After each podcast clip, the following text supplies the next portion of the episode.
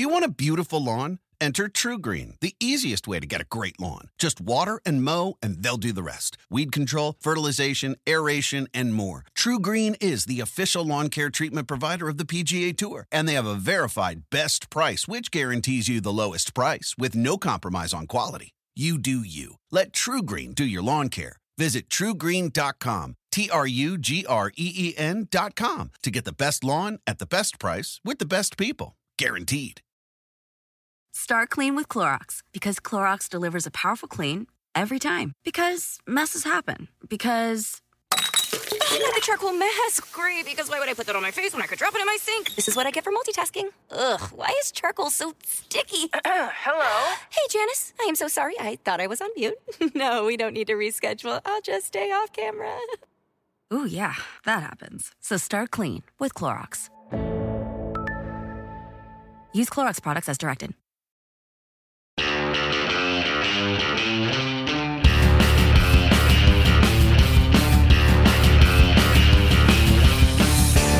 Hi, welcome to the NASCAR NBC podcast. I'm your host, Nate Ryan, coming to you today from the NBC Sports Charlotte studios here on the Tuesday after the Michigan race, joined by via video conference, joined by Steve Letarte, NASCAR and NBC analyst. Stevie, I appreciate you coming on. I know it was a hectic weekend in Michigan.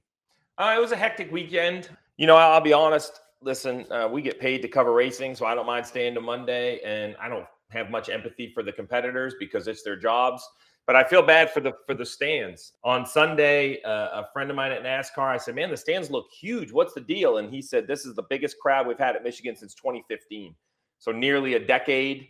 And in the end, that was probably the saddest part. Is the place was electric, the stands were full, the infield was full. They did get to see 75 laps of racing, but but what turned out to be probably one of the best races not one of the best because we've had so many, but a great race, right? I'm not going to try to rank them, but a great race at Michigan. Uh, so I feel bad for the stands. I won't lie. Driving to the track yesterday morning down 12, you've done the drive from Ann Arbor.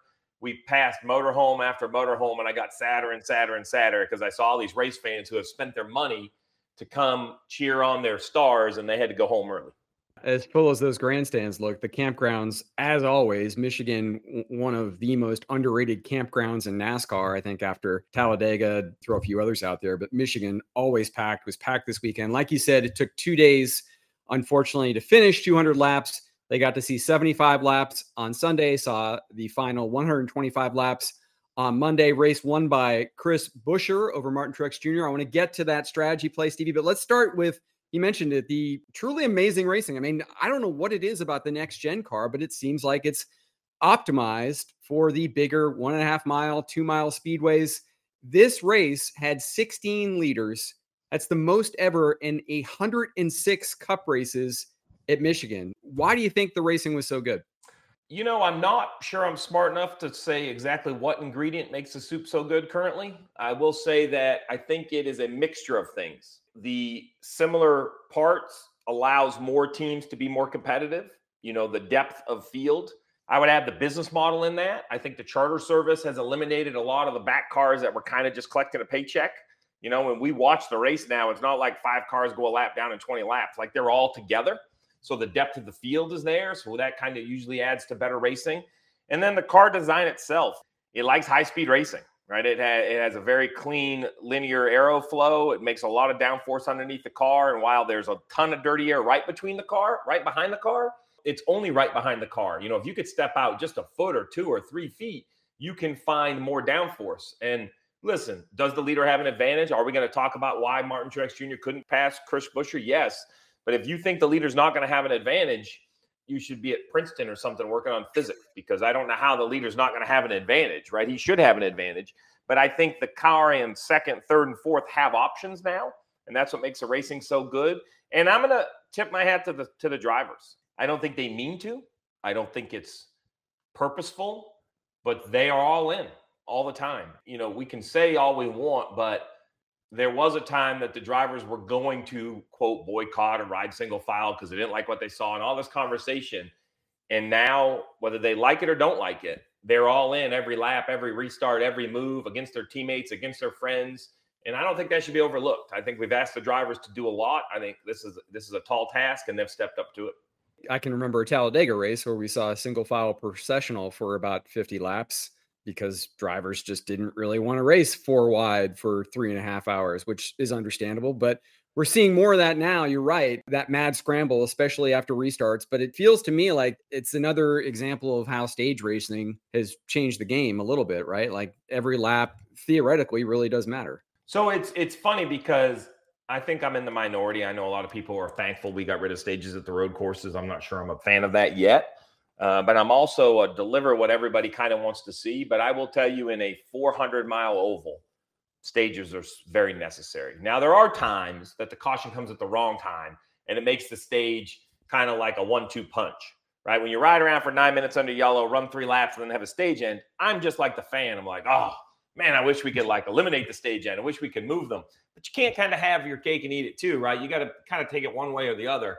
So I'm willing to take those black eyes when they do happen. Listen, I want the fans to understand I'm with you. When we have a caution nine laps before stage end and then a restart with two to go, I'm like, man, this is breaking up the flow of the race. I mean, Pocono's second stage, I didn't think we were ever going to get it started. It was like impossible. We couldn't get through turn one for 45 minutes. That does break up the flow of the race, but the strategy part of it allows different teams to do different things. And I think the opportunity for change is great. And what we have currently, I think, is a magical schedule, right? If you like toe to toe heavyweight fights, go to Darlington.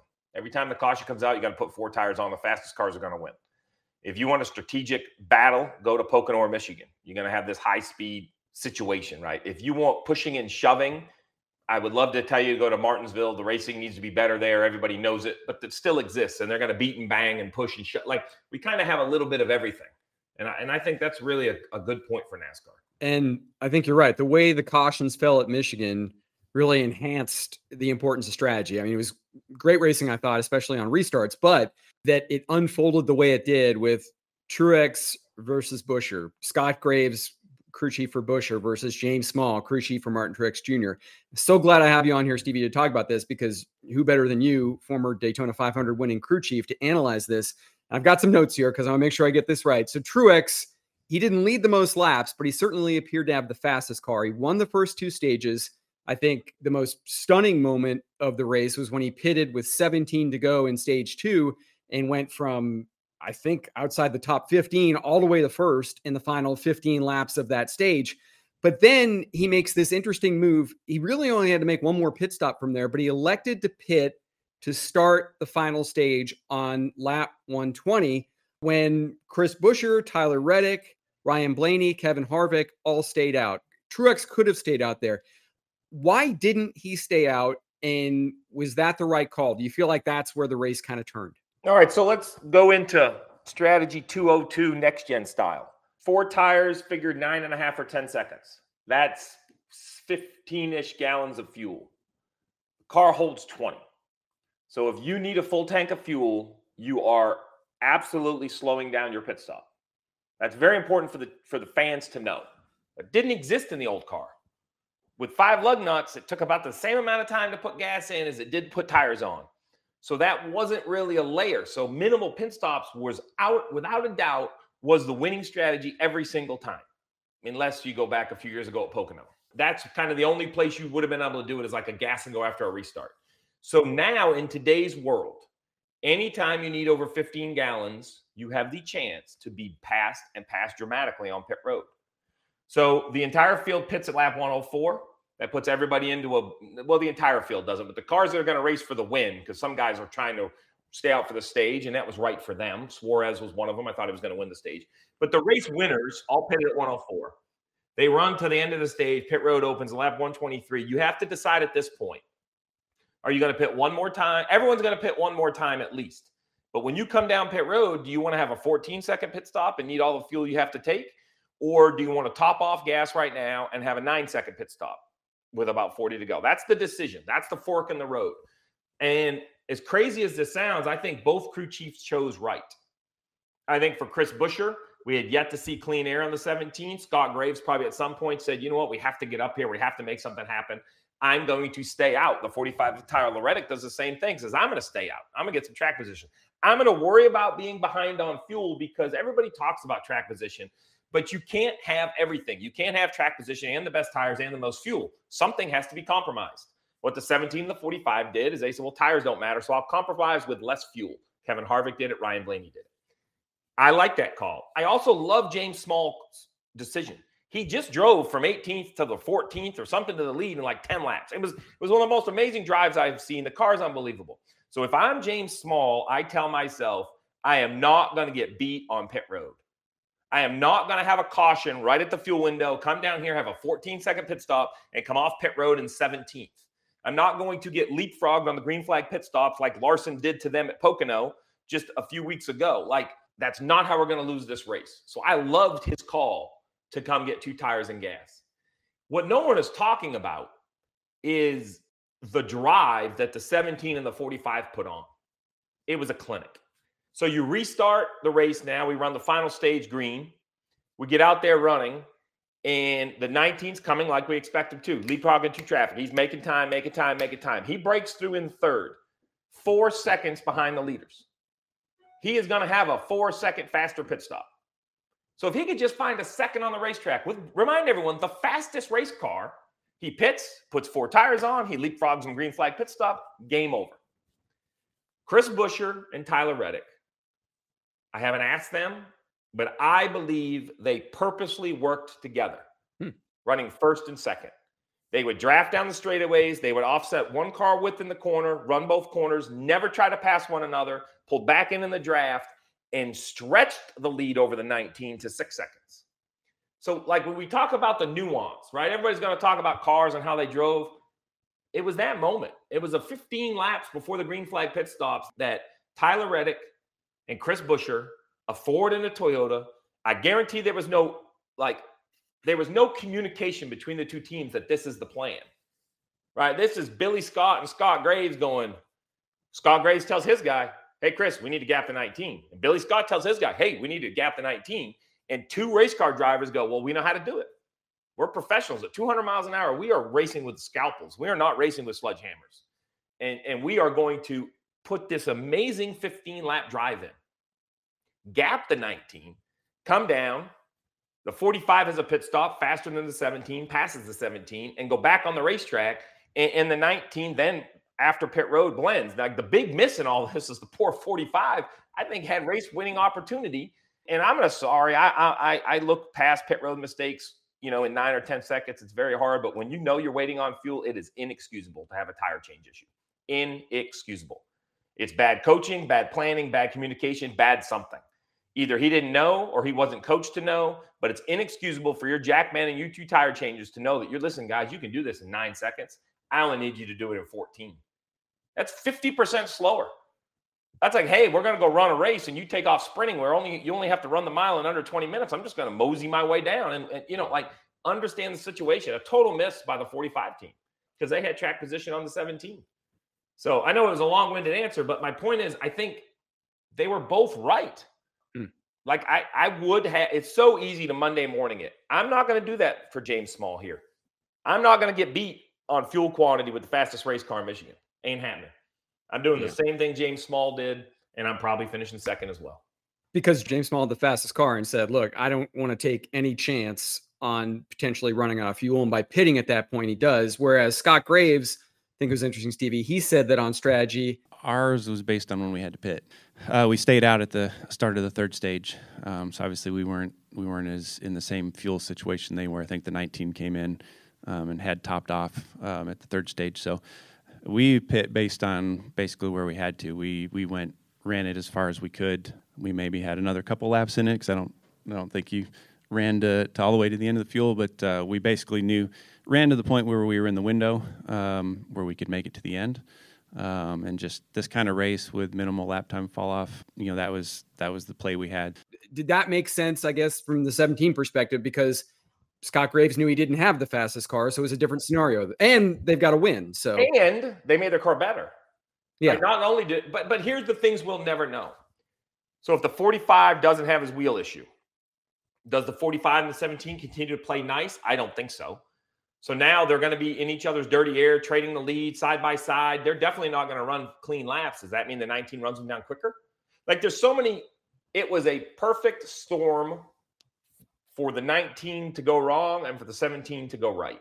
You know, like because remember the 17 lost the lead to the 45. So if the 45 is left for retire, or excuse me, right retire is tight, I think he's better than the 45. So does that mean he gets stuck behind him and they slow each other down? And here comes the 19. Like we we'll never know. It doesn't matter. Chris Buescher won it with an amazing drive. But you know, sometimes I want to tell you where the mistakes were made. And I actually think the 45, the 17, and the 19, the 11, I think the top four or five cars in this race all called the right race. Sometimes with the information you have presented, I would have made all the same decisions. The final stop for Reddick and Buescher comes three laps before Truex. And I guess did they kind of pull Truex in at that point? I mean, was that probably a yeah, little so I was a little surprised Truex didn't run a little longer because I thought he could run longer. Yes. You know, if you're James Small, though, you wait. So it's like playing poker and you have more gas. So I'm going to wait until you flip over a card. You're going to show me a little bit of your hand. So once the 45 and 17 pit, I think James knows instantly I'm going to leave pit road behind them. They were not on pit road long enough. They were efficient enough for me to delta behind them. So if I have to go get them, I'm going to go ahead and get out of the way right now and put tires on and give my driver the longest time possible on the freshest tires to go get them. I have the fastest race car. So once again, look, I love the Patriots. They beat the Seahawks because the coach of the Seahawks tried to make it about coaching. Because he didn't just hand the ball to Marshawn Lynch and say, hey, man, you got three downs, get us a touchdown. Pick at the one. What James Small did is what should be done. Some days it's not about you. Some days it's not about the crew chief. Martin Truex Jr. is a champion. He's a superstar. You have the best race car. He has sliced the field to pieces all day long. You keep it full of fuel, and as soon as the guys you have to beat pit, you come in, you know what you need, you put four tires on it, and then you give the ball and you hand it to your champ and you say, There it is, buddy, go get him. And there is nothing until that final run. There was nothing I saw that didn't think the 19 was not going to run the 17 right back down and go by him. And he did run him down with 23 laps to go. It was around the time that Truex caught Buescher. Couldn't get around him. With 12 to go, he had that wiggle. I was trying to get underneath him, lost a second, but only took him eight laps to get right back within three tenths of Buescher. And that's kind of where he kind of stalled out for the final six laps of the race. But if a caution comes out at any point, it's probably Truex's to win at that point, right? It is. And at some point, though, I feel like we talk too much about what couldn't happen in a race. Like, why aren't we saying Chris Buescher held Martin Truex Jr. off? Why do we say Truex couldn't pass Chris Buescher? Uh, and I say that because what Chris Buescher did was quite miraculous. There was two or three moments where he caught lap cars at the wrong time and he didn't overdrive the corner, didn't step out. Like this is a momentum track. If you bobble, it's over. Truex is there. So I just think that this was this was one. This is one of those trophies that we're going to talk a lot about strategy and this and this and this. But the simple fact is, the 17 kind of ran the perfect race for them. And Chris Buescher, I saw something on social media. He must have had something at the Ford Museum and he carried the trophy in, and he should have carried it in because he earned it. These guys aren't robots. Like we we want to take the skill set away from these drivers somehow. Somehow we want to make it all about mechanics and physics and stuff. And that's what I love. So it's funny that I'm the guy arguing the other side of this. But if Kyle Busch going to RCR doesn't prove that they're all not the same driver, then what are we watching? They're all great. Do I think this is the field of the best drivers in the world in a stock car? Zero doubt in my mind. But what Chris Buescher did is not easy. Dale Jr. and I have this conversation a lot because Junior Motorsports has had a lot of speed, but they definitely haven't won as many races as I think they've been in position to win. And and this isn't a knock on any of his drivers, right? But that's Saturday, right? When you get to Sunday, these drivers are so good at closing out races, we take it for granted. They're so good, they look robotic. Like what Chris Buescher did, he made it look easy. It was anything but easy. So it was just a like it was a great bet. This race had it all for me. It really did. I'm a, and, and I want to be the guy to say I'm thankful there wasn't a caution. I wanted it to play out. I would have been frustrated if we would have had a caution. And no offense to Kevin Harvick or Brad Keselowski, I'm trying to think of the guys right there in the middle of the top 10, right? One of those guys winning on a four wide move on the restart. Why they still would have earned it and they would have had a trophy, and I would be giving them praise today. I like some of these running like they sh- just running out. I like I like them running to the finish. Yeah, there was definitely a purity about this race and the way it concluded. It starts with Chris Buescher, I think, to some extent, like you said, sublime drive. Now back to back wins in the Cup Series, one at Richmond last week, wins at Michigan this week.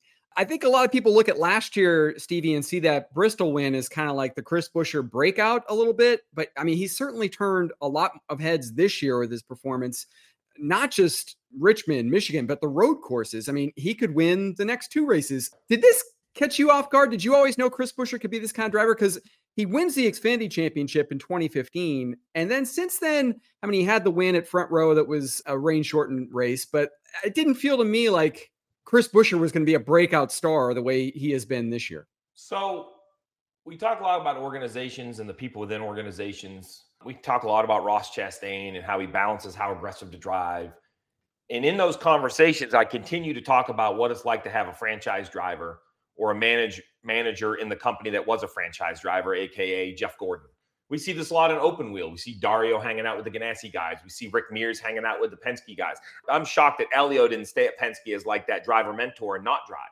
And I know I'm not answering your question direct, but my point is no. Did I see this in Chris Buescher? I didn't have an opinion either way. From the pit box, without dealing with them single handedly, adjustment, go drive it, feedback, like that intimately, it's very hard for me to judge talent. But if you go back to Brad Keselowski, there hasn't been one quote, one moment, one sentence where he isn't saying that Chris Buescher's the man. And I think I know I took it as, oh, well, Brad, you know, he's team building, trying to get everybody good. Now I wonder, was it team building or was Brad basically poking everybody in the chest and be like, you just wait? That guy is way better than you think. You just wait. Listen, I was there when Jeff Gordon came in and said, we're hiring Jimmie Johnson we were like, oh boy, we better damn build a lot of cars. This guy hits everything. He can't win on Saturdays. He can't win in an Xfinity. Why would we want Jimmie Johnson at Hendrick Motorsports? Well, you know, seven championships. It sounds like Jeff Gordon's a pretty good judge of talent. And and I say that tongue in cheek, but you get my point. like when we're up in the booth, I see 85% of what Burton and Dale Jr. see, but there's a 15% that they see that I'll never. And it's because they live their lives out there on the racetrack. And and I think that's where Brad should be. They have a great situation here because there's never been a crossword between them. Chris seems like he's at home. Brad has said he's loved him forever. And Brad has done something that I think is impossible for drivers to do. And he's remained patient and built that place the way he wants to build it. From the day he went over there and pressure washed it and painted it to what it is now, uh, he should be given a tremendous amount of credit, right? He sees things differently. He definitely goes to the beat of his own drum you know, Brad's one of those guys. I, am I'm not afraid to say it publicly. He's one of those guys that I reach out to periodically to say, "Hey, how would you think of the broadcast? Did I have everything you thinking on strategy or this or that? Or you know, I don't ask everybody in the garage, but he's a he just sees the Rubik's cube very differently. So I work for the fans, but Brad usually gives you a very honest, intellectual answer on, man, I thought you had it pretty good, or I like the segment, or I didn't like the segment, and not that that sways our broadcast, but but I, I value his opinion. I always have. You got to remember, I started with him at Hendrick, right? Like he was that young kid at HMS when he got that win in the uh, the 09 Finch car at at uh, Talladega, right? So it's it's an interesting group. It's quite it's quite fascinating. I'm so happy for Jack, a Hall of Famer. He's been around forever. No denying that he's up there on age.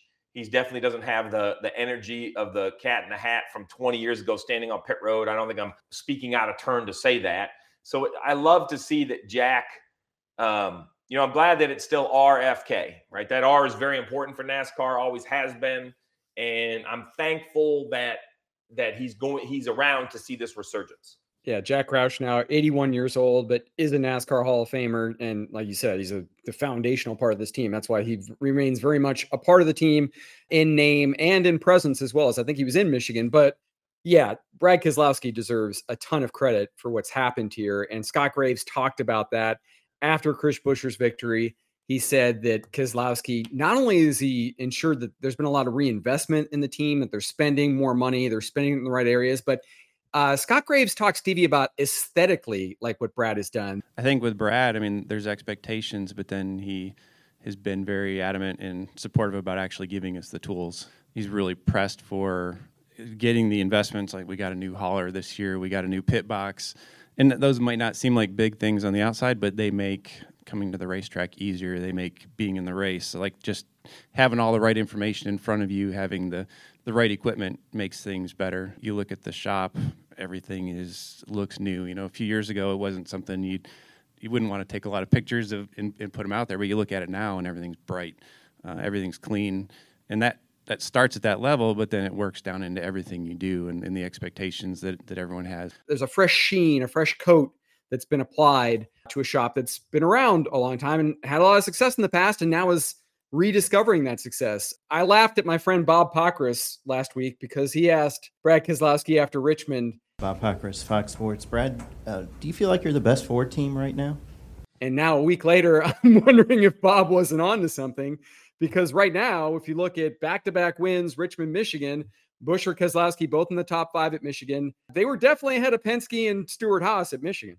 Well, you heard Brad's answer, right? I don't know I, if I would try to quantify that. I mean, uh, you know, we're in a good spot. Um, I don't know if there's a uh, how you would measure that. Like, what's how do you quantify what's best and what's not? I mean, if you're going by wins, I mean, yeah, we, have got a, a, a, win and we're locked in the playoffs, and, and that feels good, right?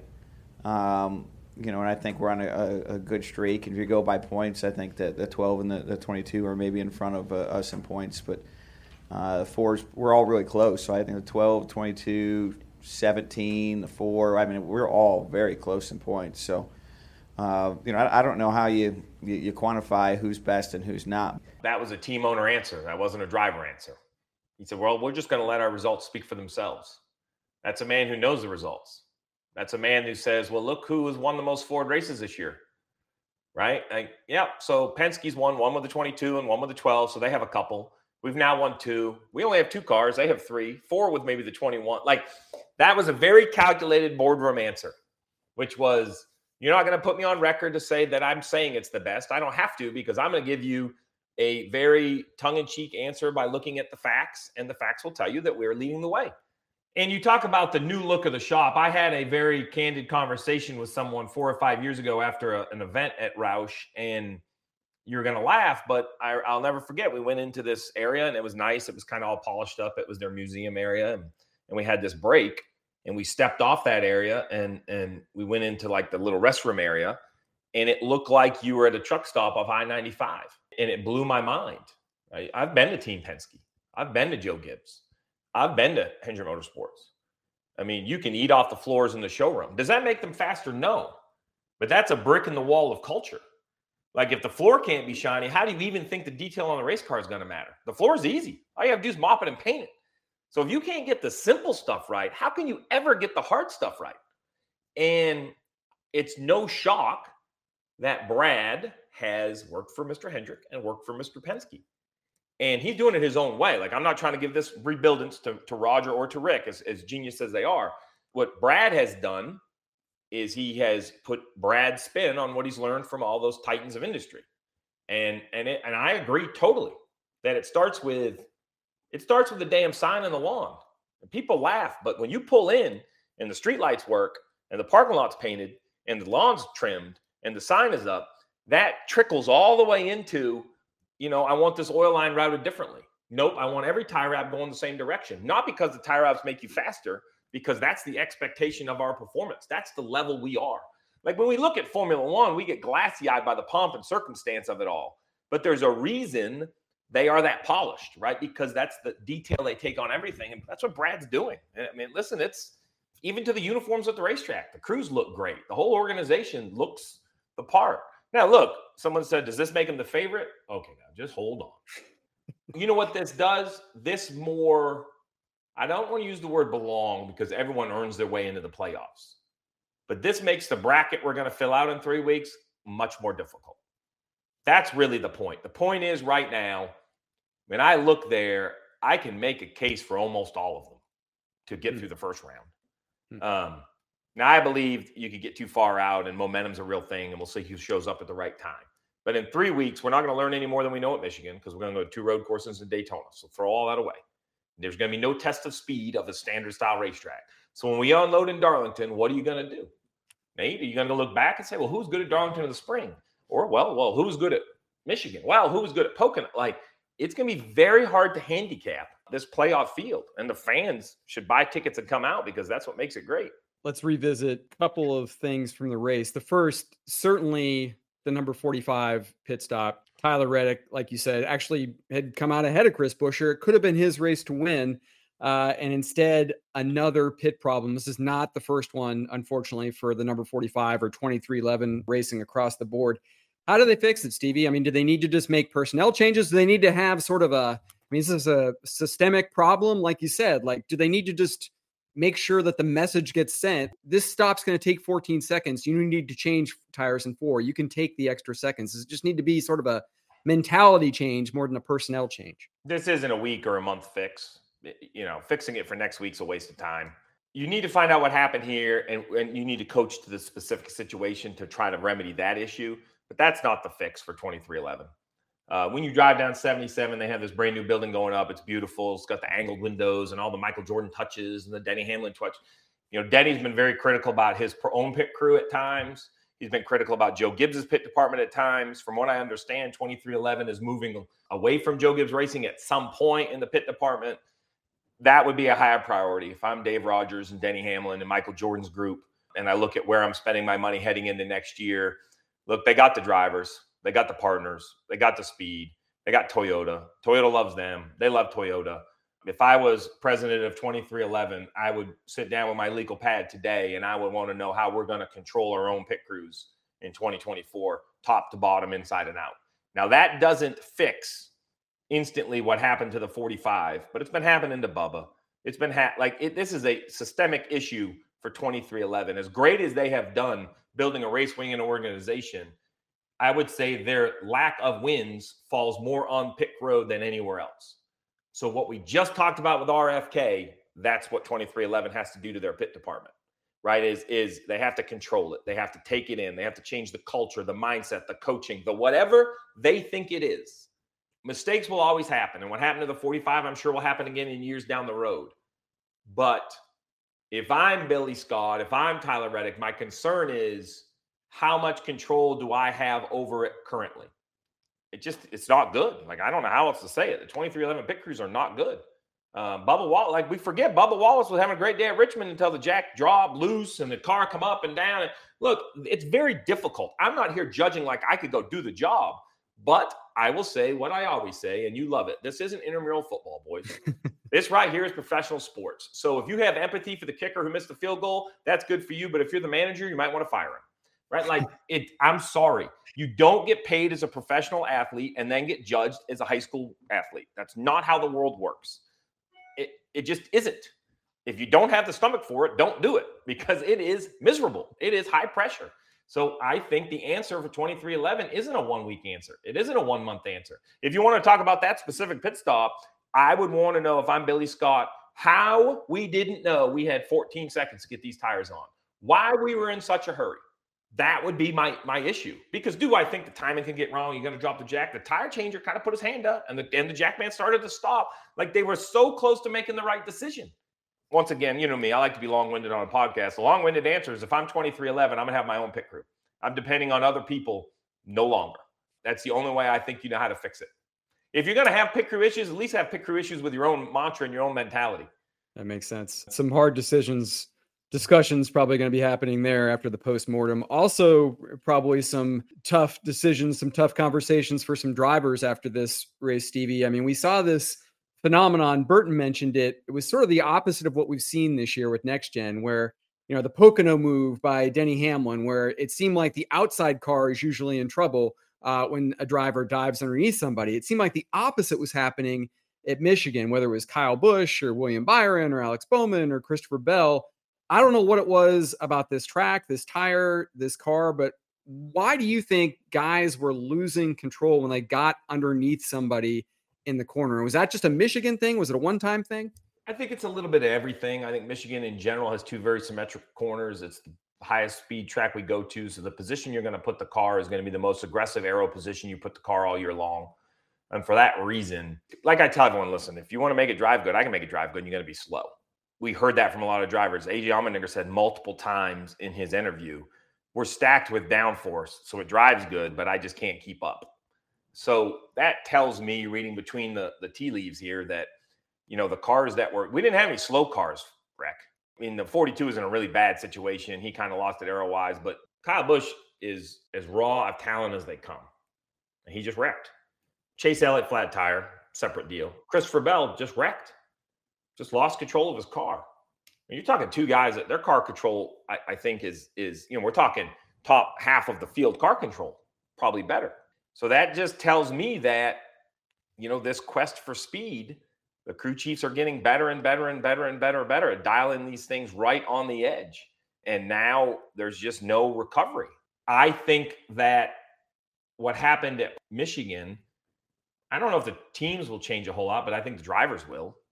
Once again, they're not robots. You know, Kyle Busch wrecked. And I want to give Kyle Busch credit. He got three questions out of the media center. He answered all three. There wasn't one smart ass answer. There wasn't anything. He didn't love it. You could tell he didn't love it. But I applaud Kyle Busch for standing there and taking three questions. But he was mad because he said it. I messed up. I wrecked. Like I wrecked. Kyle Busch isn't going to make the same mistake multiple times, right? He probably expected the car to do what it has done in the past. It did something very different. He wrecks. So now they're very smart. They're going to sit down and say, why did the car act differently? They're going to feed him with that information, and then he's going to be pre- prepared. Probably Kansas is the one that comes to mind that would have the same sort of kind of fire underneath the guy, and the guy could chase you down or run the top. So it's going to be interesting to see how it how it kind of goes from there. I'm thankful that they all come out of the field, infield care center feeling better. I will say that. You know, a year ago, that is the blueprint hit that was a major issue in the garage area. Um, it's only midweek, so I knock on wood. I'm not trying to jinx anybody that they start to feel have uh, worse symptoms as the week goes. You know, Noah Gragson had that back when he had that big hit at St. Louis. He had this issue longer out.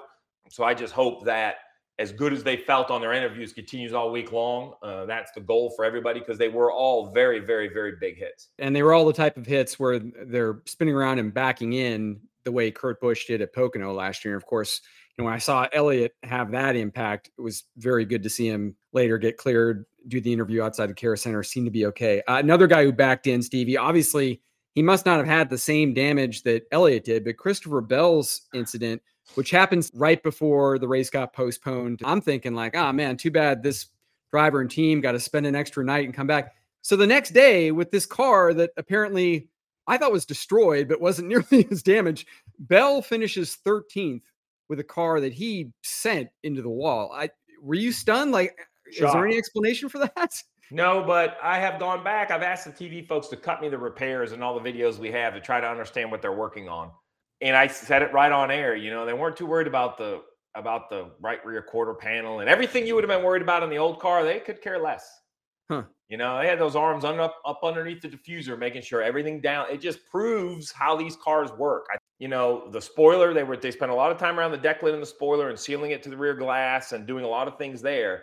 They spent a lot of time underneath that car working on. Um, they call it the diffuser flap, which is basically there for aerodynamics to not get a car upside down you can't just tape it up. So they had to repair the pin. You know, there was a lot of fine details. I had wrote them off. I didn't even have Christopher Bell. I'll tell you how bad it was.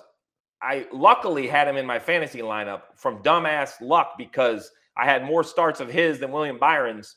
So I took William Byron out to save the one start I had left. That's the only reason. I wish I could do it because of points. Then I looked up on the ride home and I'm like, well, don't I look smart? Because I got points from Christopher Bell.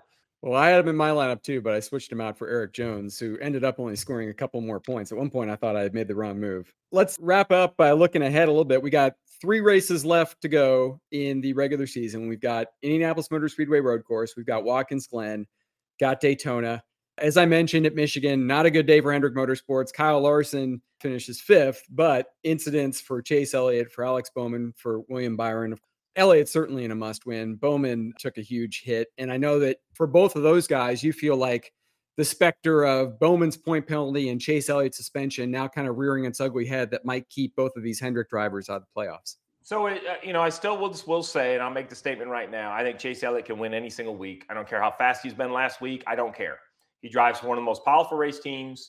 Uh, if we think we know why they're good one week and why they're bad the other week, we don't. That's my job to know, and I still don't know. Like, unless I hung out with Chad Knaus and Alan Gustafson all day long and Jeff Andrews, I have no idea what they're working on. So we have no idea when the next thing is coming out. So I am definitely not putting it past either one making the playoffs. But I'm willing to say that it's going to be victory lane if that's where Chase Elliott wants to end up. And I think we're kind of the same place with Alex Bowman. So, do I think they can win? Yes. Do I think they will win? It's going to be a tall task. To your point, it's easy for us to say, well, Chase broke his leg and Alex broke his back. Fair. The 48 lost 60 points because of a greenhouse infraction. 60 points. I say that because you want to say hello to Jeff Burton, who's calling me. you know, 60 points because, and I'm, I'm going to bring it up right here so I don't misspeak because I have the playoffs right here in front of me. He's currently 44 behind. So Alex Bowman will be 16 ahead. And you don't know how they would race different protecting points. Like it's just a different thing, right? Now, Chase Elliott's 55 behind. I don't think a one race suspension cost him 55 points. He's averaging like 25 ish, 28 points in his races, but he would have been in the mid 20s behind. Does that change how he races? I don't know. But I think that, you know, luckily we haven't had to talk a lot about rules and fractions, and I'm not trying to bring them up again. But when people talk about the penalties not being big enough, well, I don't know. Ask Hendrick Motorsports in three weeks how big they thought a suspension for Chase Elliott. He right who did he hook on the racetrack? He wrecked I Denny. Denny. Wrecked Denny. And for Alex Bowman, it was a greenhouse infraction for him and the 24. Uh, I want to say it was post Richmond in the spring. Don't quote me on that, but I think that was the week that they took their cars. So those penalties have real implications. We haven't even talked about the five playoff points that Byron has lost. So when we get into the playoffs, if he doesn't make the final round by any less than five points, I'm going to be pounding that drum too, because that five points was taken away. That's something to watch in a few weeks. But for now, we'll look at Indianapolis Motor Speedway Road Course. Obviously, a pivotal one now for Chase Elliott, Alex Bowman, anybody outside the top 16. But interesting lineup here, Stevie. We got Shane Van Gisbergen returning, SVG. Uh, we got Brodie Kostecki, also from Supercar Series. We got Kamui Kobayashi making his NASCAR Cup Series debut, the two time Rolex 24 winner. So we got two thirds of the Garage 56 entry.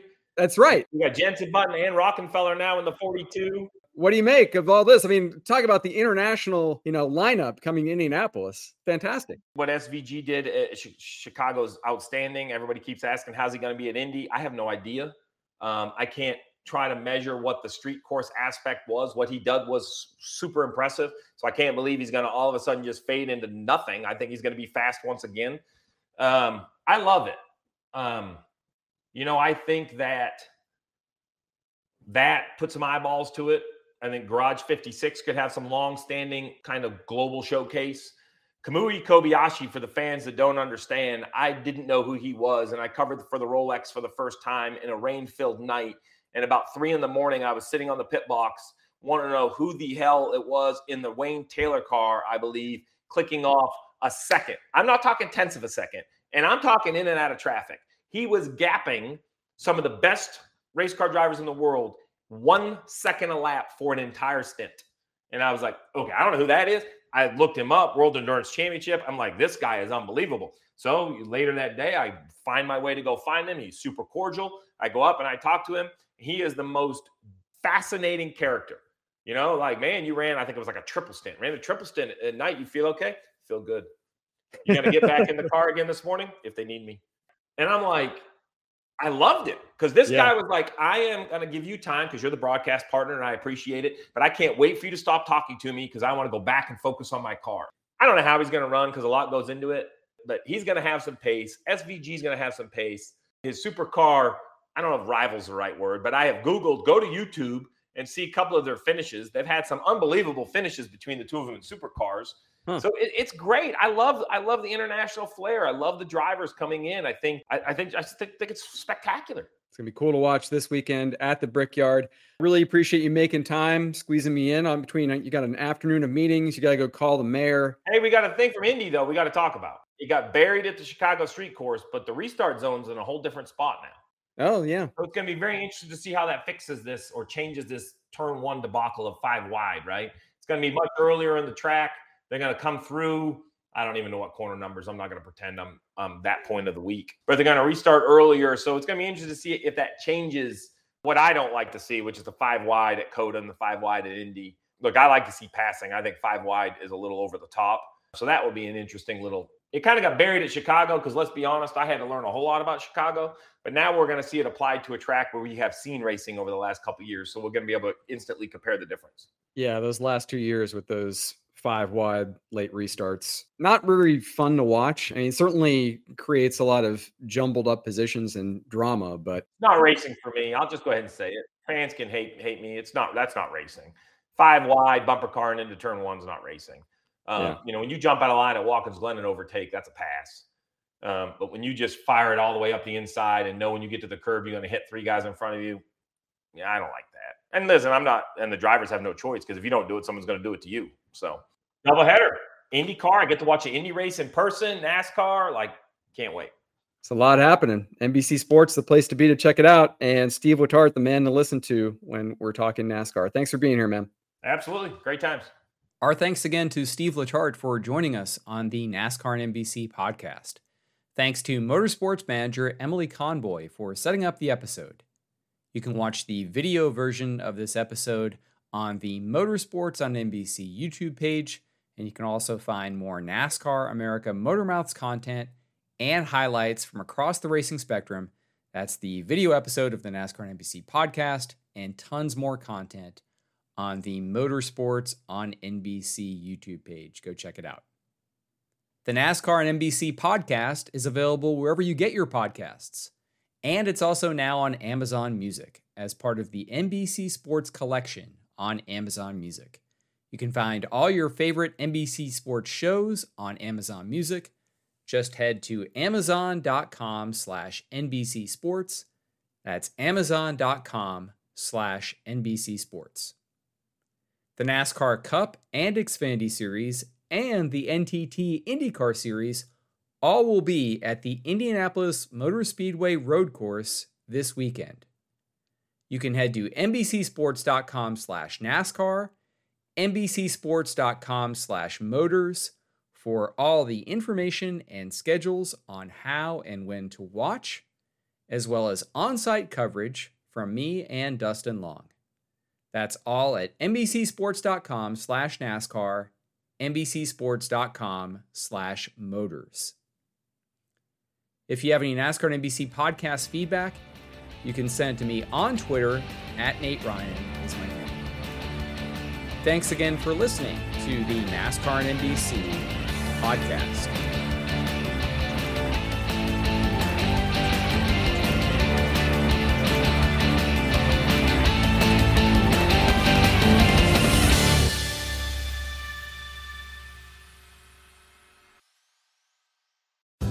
Reese's peanut butter cups are the greatest, but let me play devil's advocate here. Let's see. So, no, that's a good thing.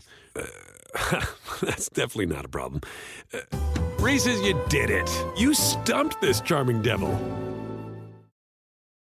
Look around. You can find cars like these on AutoTrader, like that car riding your tail. Or if you're tailgating right now, all those cars doubling as kitchens and living rooms are on AutoTrader too. Are you working out and listening to this ad at the same time? Well, multitasking pro, cars like the ones in the gym parking lot are for sale on AutoTrader. New cars, used cars, electric cars, maybe even flying cars. Okay, no flying cars, but as soon as they get invented, they'll be on AutoTrader. Just you wait. AutoTrader.